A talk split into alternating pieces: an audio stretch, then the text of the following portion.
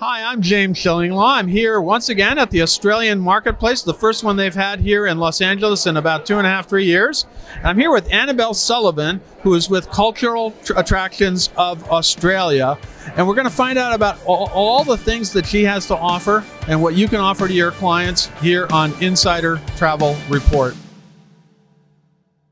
Now, Annabel, first of all, nice to see you here. Uh, glad, happy. Did, uh, did you come all the way from Australia to meet us? Absolutely, and I'm so excited to be here. No, and it's great. Well, tell us a little bit about what is Cultural Attractions of Australia.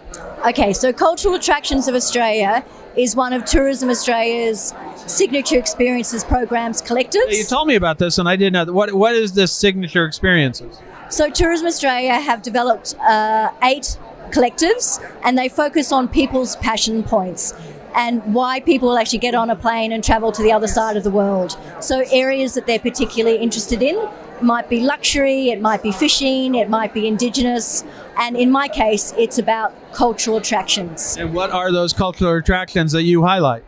So I've got 18 members that are located all around Australia, predominantly in the capital cities and with a couple that are in regional locations. Qantas Founders Museum in Longreach, for example. And I guess what's great for the international travellers is that we know that they come through those capital city gateways, and we've got experiences that they can really uh, get to understand about Australia's culture. And the culture that I'm talking about is more about the built cultural attractions. So they're iconic landmarks that uh, international travellers would be aware of. Sydney Opera House, the Australian National. Everybody wants to see Sydney Opera House. Exactly. But you can also tour it, right? That's right. And what we offer are experiences that give visitors a unique perspective, a once in a li- lifetime experience, a way to experience these attractions that they wouldn't be able to enjoy if they just went there on their own. So you're talking about Melbourne, Sydney, Brisbane, maybe, uh, Perth, places like that, right? Yeah, exactly. The only area that we don't have any cultural attractions in at the moment uh, is the Northern Territory, but Discover Aboriginal Experiences, which is one of Which the we've other. interviewed. Yeah. so Yeah, and they obviously have um, a lot of cultural experiences there. Give us some examples beyond that. Obviously, you probably do Sydney Opera House, but what are some of the other things in the big cities? Okay, so um, for example, uh, we have in Sydney at the Australian National Maritime Museum, we've got a couple of experiences there that take people behind the scenes and showcase the collection that actually isn't on display. And what's exciting about that experience is you get to wear some white gloves and interact with some of the collection and the pieces that aren't on display. And you're led by a guide, so generally a volunteer or a curator who really knows about the collection and they can tell you the stories behind all of the pieces.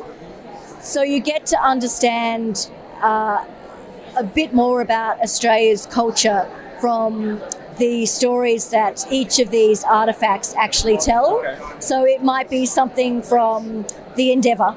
It might be something that tells you about Captain Cook and the discovery of Australia. Yeah, we all want to know about Captain Cook and all that. And of course, the origins of Australia as a penal colony, which I knew very well the first time I got to Sydney, and I enjoyed hearing about those stories. And then I went to Brisbane and I said, that's where they sent the even worse prisoners up in Brisbane. So uh, that's up in Queensland. But it's, it's an amazing history. Uh, of course, there's the Aboriginal and the Indigenous people history, which stretches far back longer. But the, the European influence history is really fascinating. Absolutely. And for example, we've got uh, Port Arthur Historic Site in Tasmania. We've got Fremantle Prison in Western Australia. So we're really covering experiences across historic sites, cultural sites, whether it's visual or performing arts, as well as some of our famous sporting stadiums as well. So we've got the MCG in Melbourne as a member, and we've also got Adelaide Oval in Adelaide. So you can go see a match or something there?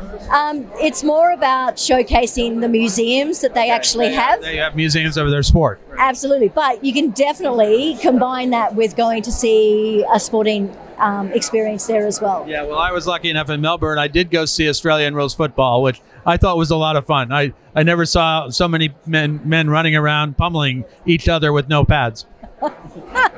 No, well, our um, we're fairly unique in lots of ways, and sporting is another way that Australia is very unique. yeah, absolutely. Now, where can uh, our travel advisors go to learn more about cultural attractions of Australia? So we have a dedicated website.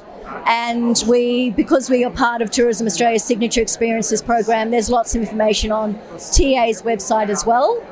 And we have a trade and media portal that provides a lot more detail uh, that would be useful for travel advisors. And then obviously they can work with whoever they normally partner with to be able to find out more information. But I guess what's great is I'm I'm a resource as well. Okay. So where can they reach you? uh, via my website, I've got a email address info at culturalattractionsofaustralia.com okay. and people can absolutely reach out to me. So if they've got a traveller that's coming to australia and they're wanting to do something different they're interested in actually understanding a little bit more about australia's culture then they can email me and i'd be able to provide some recommendations of what would suit them. And the more information that they have about their client and their traveller it means that the attractions can actually tailor the experience more so as well. Absolutely. So if you're sending uh, your clients to one of these great Australian cities that everybody wants to go to, uh, this is this is the woman to go see in terms of what they can do there because you probably know some of the things. I mean, when I went to Sydney, I went to see, I went to do the Harbour Bridge climb, things like that. Uh, but I didn't know about a lot of the other things I could do. Uh, I just was in Brisbane. I've been in Adelaide. I've been in Melbourne. So uh, they're wonderful, wonderful cities. It really is uh, the Australian wildlife is there's so many things on Australia, but Australian wildlife and the outback and everything else is wonderful. But the cities themselves are actually some of the most fascinating in the world, I think. Absolutely, and I think you've just touched on a really good point. Our experiences can be combined with other experiences within the other collectives as well. Because, as I said, they're all focusing on why people travel, the passion points. So you'll come up with the best itinerary if you combine all of the signature experiences and what they have to offer.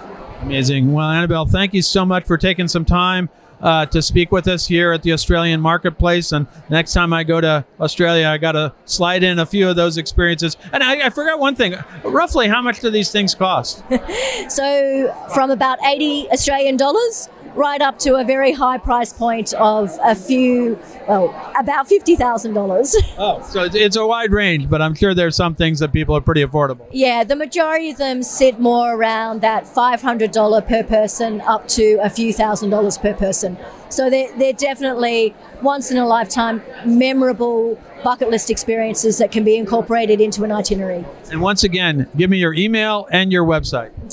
Okay, email info at culturalattractionsofaustralia.com and my website is the same, culturalattractionsofaustralia.com. Yeah, yeah, that's that's it. That's great. It is a mouthful, but you're going to get to her right directly that way. Annabel, once again, thank you so much, and I'll look forward to seeing you in Australia. Great. Thanks, James. See ya. I'm James Shillinglaw, and this is Insider Travel Report.